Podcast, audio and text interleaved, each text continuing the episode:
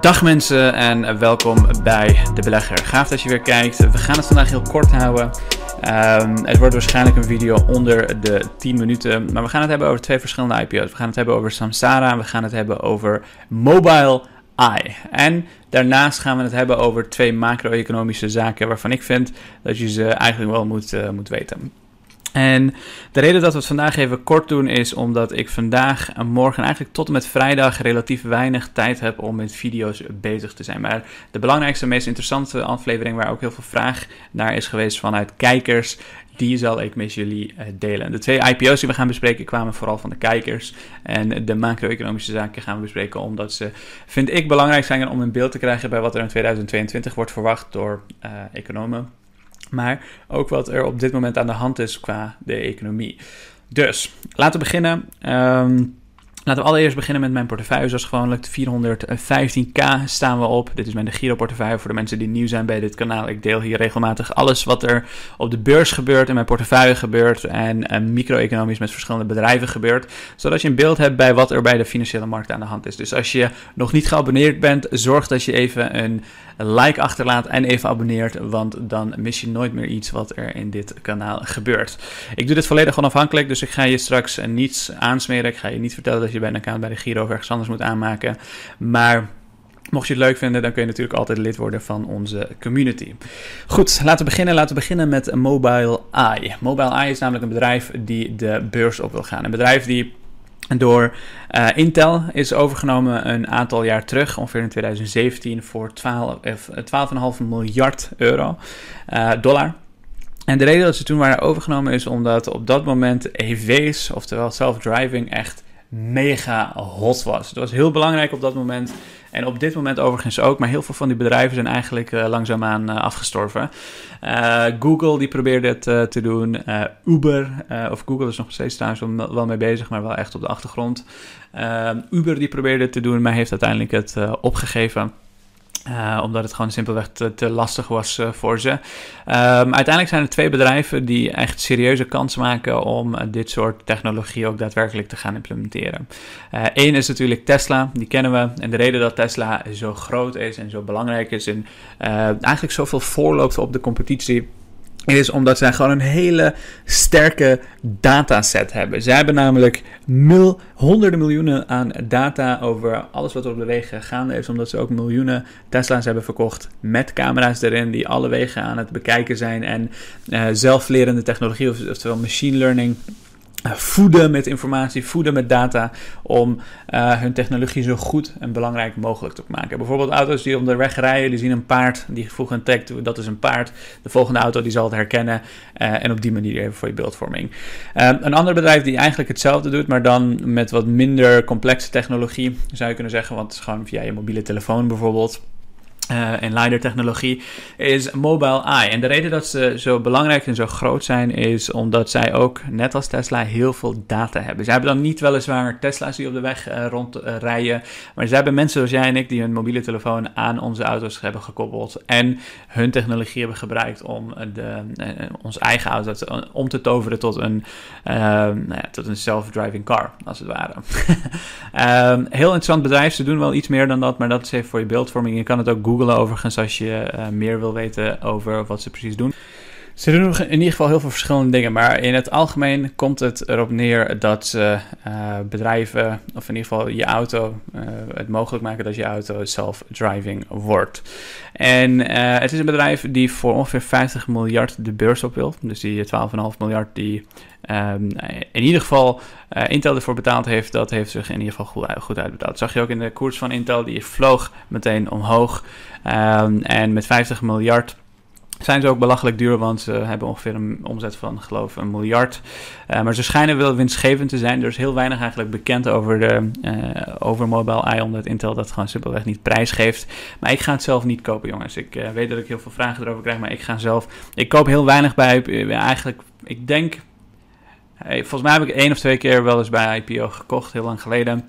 Maar de reden dat ik het niet doe is omdat bij een IPO heb je natuurlijk een belangen, twee verschillende belangen. De beurs, dat bedrijf wil op de beurs zoveel mogelijk geld ophalen en jij als belegger wilt zo min mogelijk ervoor betalen natuurlijk.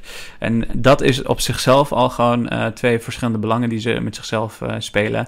En uh, een bedrijf Zoals Mobile Eye is op zich wel interessant, maar dan moet ik wel echt ontiegelijk veel meer informatie weten. En er is gewoon, gewoon bij een IPO te weinig informatie beschikbaar om een serieuze belegging te maken als retailbelegger. Als institutionele partij heb je natuurlijk allerlei andere manieren, maar als retailbelegger weet je gewoon te weinig om zo'n aandeel van zo'n bedrijf te kopen. Dus ik koop vrijwel nooit bij, bij IPO's, maar ik vind het wel interessant om te weten wat er allemaal aan de hand is bij zo'n bedrijf. Um, tegelijkertijd zou je ook kunnen zeggen, waarom zou Intel hem verkopen? Als het echt zo'n groeifactor zou zijn voor ze de komende jaren. Als Intel hem gewoon houdt, zorgt het ervoor dat Intel in een groeimarkt zit waar ze gewoon ontzettend veel um, uh, ook winst uithalen in de toekomst. Er moet een reden zijn dat Intel ook zegt, nou, dit uh, bedrijf dat 40% groeit met uh, winstgevende bedrijf, gaan we even voor 50 miljard neerzetten. Um, een van de redenen zou kunnen zijn dat Intel het natuurlijk moeilijk heeft op dit moment en andere dingen wil gaan financen. Uh, maar er kunnen natuurlijk ook heel veel andere zaken zijn. Dus ik koop hem persoonlijk niet, maar het is op zich wel een uh, best wel interessant uh, bedrijf. Um, zeker qua technologie en dergelijke. En het kan een serieuze concurrent zijn voor de self-driving van Tesla. maar ook voor bedrijven zoals Nvidia en dergelijke. Dus uh, laat me weten wat je zelf van Mobile Eye vindt. Een ander bedrijf die, waar ik uh, de vraag over kreeg om het even te behandelen is Samsara. Die schijnen ook de beurs op te gaan. Ik moet zeggen, ik kende ze heel niet echt. Maar als ik een beetje hier doorheen heb gebladerd, dan heb ik gezien dat ze wat ze eigenlijk doen is. Um, ze zitten in de Internet of Things space, IoT. Um, in je huis ken je dat bijvoorbeeld omdat je heel veel verschillende slimme apparaten hebt die met elkaar samenwerken om jouw leven gemakkelijker te maken. Zoals bijvoorbeeld je lamp, je Google Home en uh, uh, je slimme thermostaat enzovoorts. Zij doen dat op de werkplaats om um, bedrijven te helpen om hun medewerkers efficiënter en gemakkelijker, slimmer, veiliger te kunnen laten werken door heel veel verschillende systemen met elkaar samen te kunnen laten werken in de cloud. Interessant bedrijf. Ik moet zeggen, ik vind het een heel interessant bedrijf qua product. Maar ik weet, zoals daarnet gezegd, bij Mobile ook gewoon te weinig nu om hier een serieuze belegging van te maken.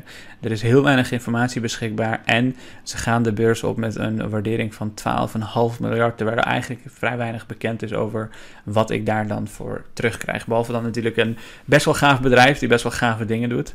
Um, uh, wil ik ook weten wat bijvoorbeeld de uh, marges zijn. Uh, waar die omzet vandaan komt, waar het aan wordt uitgegeven. Al dat soort zaken worden langzaamaan bekend wanneer ze pas de beurs op zijn gegaan. Dus ook dit wordt een voor mij persoonlijk niet, jongens. Um, maar ik hoop dat ik je in ieder geval daar iets meer over heb kunnen vertellen. Ik hoop dat je er wat aan had. Laten we het hebben over twee verschillende macro-economische zaken. Namelijk JP Morgan heeft een aantal verschillende interessante zaken behandeld. Namelijk één dat ze verwachten dat de rente naar 2,25 uh, gaat. Dat is iets conservatiever dan de meeste andere uh, banken. En het allerbelangrijkste dat ze verwachten dat de uh, Amerikaanse economie met 3,5% stijgt. 3,5% en ze zeggen dat omdat de Amerikaanse economie zo groeiend heet en gaat zijn, en dus oh, ja, bovengemiddeld gaat stijgen ook volgend jaar. Na, ja, ze verwachten namelijk dat COVID geen belangrijke rol meer gaat spelen volgend jaar.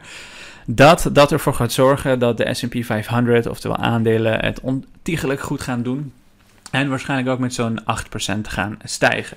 En allemaal omdat bedrijven meer winst gaan maken, omdat de consument sterker gaat zijn. En zijn eigenlijk gewoon heel erg bullish en heel erg optimistisch over de economie. Vooral de Amerikaanse economie natuurlijk. Maar ook emerging markets. Ze zeggen ook dat in het buitenland waarschijnlijk een groei van zo'n 18% gaat zijn in de emerging markets. Dus hele interessante data. Dit is een eh, bank die heel erg bullish is en heel uh, erg uitkijkt eigenlijk naar uh, volgend jaar. Interessant om te weten, goed om in de gaten te houden. Uh, ook met andere banken te vergelijken. Die zullen over de loop van tijd heen ook dit soort data de, te, naar buiten brengen.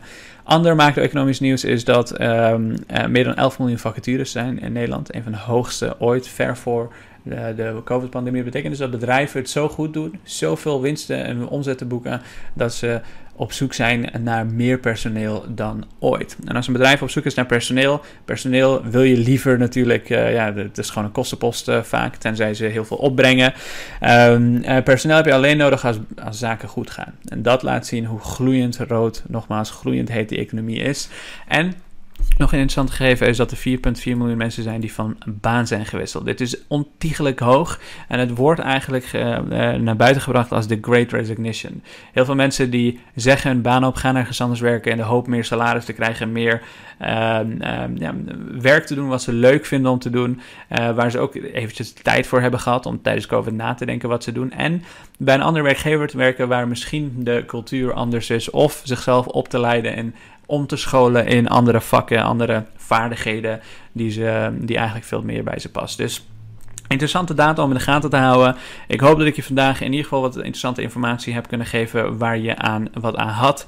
Uh, ik zal de komende dagen niet ontiegelijk veel tijd hebben om heel veel dingen in verschillende details te gaan. Maar van volgende week zal dat waarschijnlijk wel zo zijn. Anyways, ik zie je vandaag. Ik hoop dat je wat had aan deze korte video. Laat even een like achter en laat me weten wat je van dit soort kortere video's vindt.